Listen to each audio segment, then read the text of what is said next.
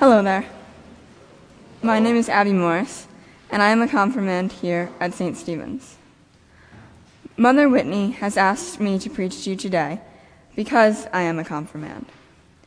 When giving me pointers on how to preach, she told me to look for what good news there is to share. Well, in today's gospel, I thought that the good, that the good news was pretty easy to find. Jesus saw a sick man lying at the pool of Bethesda, and he healed him on the spot. I'd say that's some pretty good news right there. I'd even call it a miracle. But after examining the passage again, I noticed something new. The miracle Jesus performs here is very similar to almost all of Jesus' other miracles. It's almost like there's a miracle template. First, he finds and acknowledges someone who is suffering. Next, he approaches them. And finally, he helps to solve their problem, no matter who they are or when it is. I think that this miracle template that is used by Jesus seems to be pretty user friendly to any Joe Schmo interested in performing a miracle. While this seems to be pretty simple on paper, I have discovered, and I'm sure many of you have discovered this too, that in reality, a miracle is more difficult than anything else I can imagine, and I'm honestly not sure how Jesus did it. First off, I found that the very first step of the miracle is debatably the most difficult of the three steps the act of finding and acknowledging someone who is suffering. Personally, I like to cover my ears and close my eyes when I see suffering, because if I can't see it, then maybe it will go away. Sometimes, when I am forced to confront suffering, I convince myself that it's okay, and it's for the better, and it can't really be that bad. Unfortunately, sometimes it really is that bad, and covering my eyes and running is not the best tactic to use to effect a change. I'm pretty sure that I'm not alone in this automatic response to suffering, and many times I have seen people who are in their cars on the side of the road, just sitting there in plain sight, and quite often, no one stops to ask if they need help. The excuses usually are that the person probably has a cell phone, or they are probably just looking for directions. But sometimes that person might actually need help. It's not much effort to stop and ask. So why does no one stop? I've thought about this for a while now, after being the passenger in countless cars passing by a car stopped on the side of the road. And I have finally come to this conclusion. People don't stop because they're afraid. Afraid of what might happen if we ask that person on the side of the road if they need help, and they say that yes, they do need help.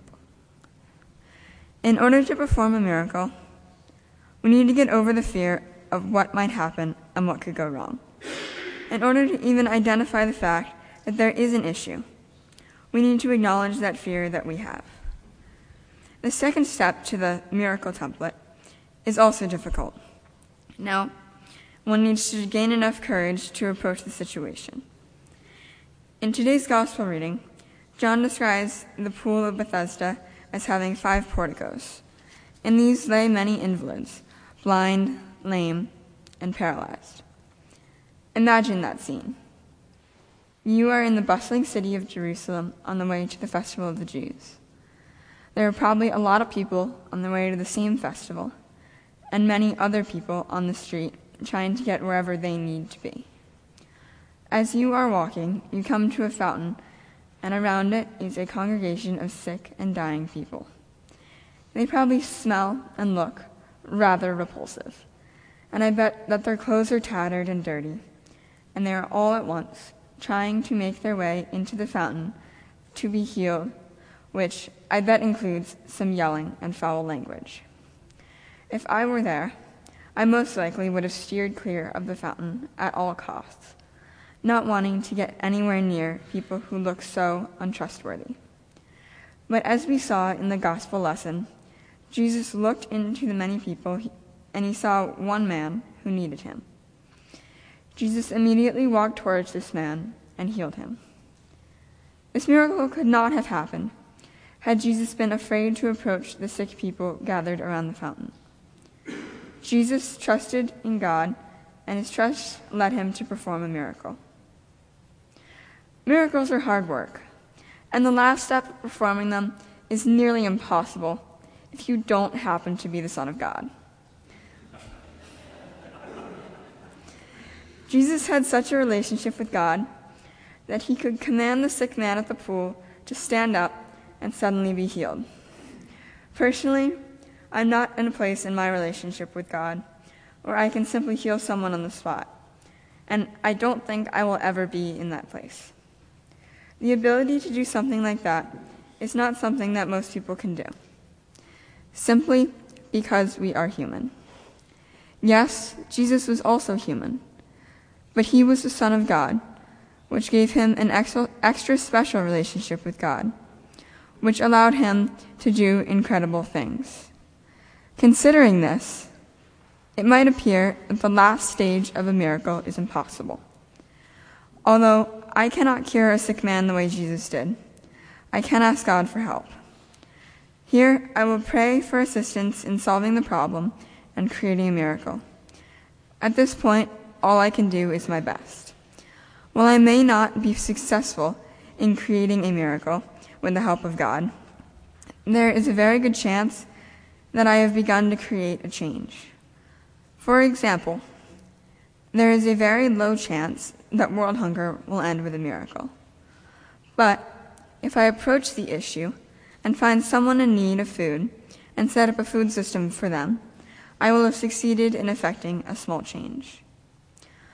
I would love to be able to solve all my problems by waving a magic wand and saying, Fix this, correct us, and having everything be okay. But it doesn't work like that. What I can do, though, is take control of my fear and trust that God will guide me to success. One time, a few months ago, I went through an experience where I would have liked to have a miracle. One of my closest friends had a sister pass away. I met this friend, we'll call her Kate, at camp at camp, and so she lives in a different state. So the only way I can communicate with her is through texting and calling. When her sister passed away, she became very distant and almost never texted, which made it easier for me to pretend like it wasn't happening. I went about my life until I saw a post on Facebook from another person at camp. This post was in memory of the girl who had died. This was when I realized that I could not turn away from the situation and I had to help Kate through this time. Almost unconsciously, I began, to perform the steps of a miracle. First, I acknowledge the suffering, thank you, thanks to that Facebook post. Next, after acknowledging that this was happening, I approached the issue. Kate and I live three hours from each other, but I decided that I should go to the wake to support Kate and her family during this time. My dad and I got in the car on a Friday afternoon and went to the wake. Funeral homes are depressing places, and walking in made me want to turn around and instead just send Kate a text of condolence. We were a few minutes early, and Kate's family saw us in the wait- waiting in the waiting area before the start of the wake and invited us in. Kate and I hugged and talked for a few minutes, and then I left. I continued to text her over the next few months to check in with her. Although the third step, where I would have solved the problem, is impossible in this situation, and there never ended up being a miracle, I did succeed in effecting a change by helping Kate to cope with the situation. I would like to close with a prayer from the Book of Common Prayer for trust in God. O God, the source of all health, so fill my heart with faith in your love that with calm expectancy I may make room for your power to possess me and gracefully accept your healing. Through Jesus Christ our Lord. Amen. Amen.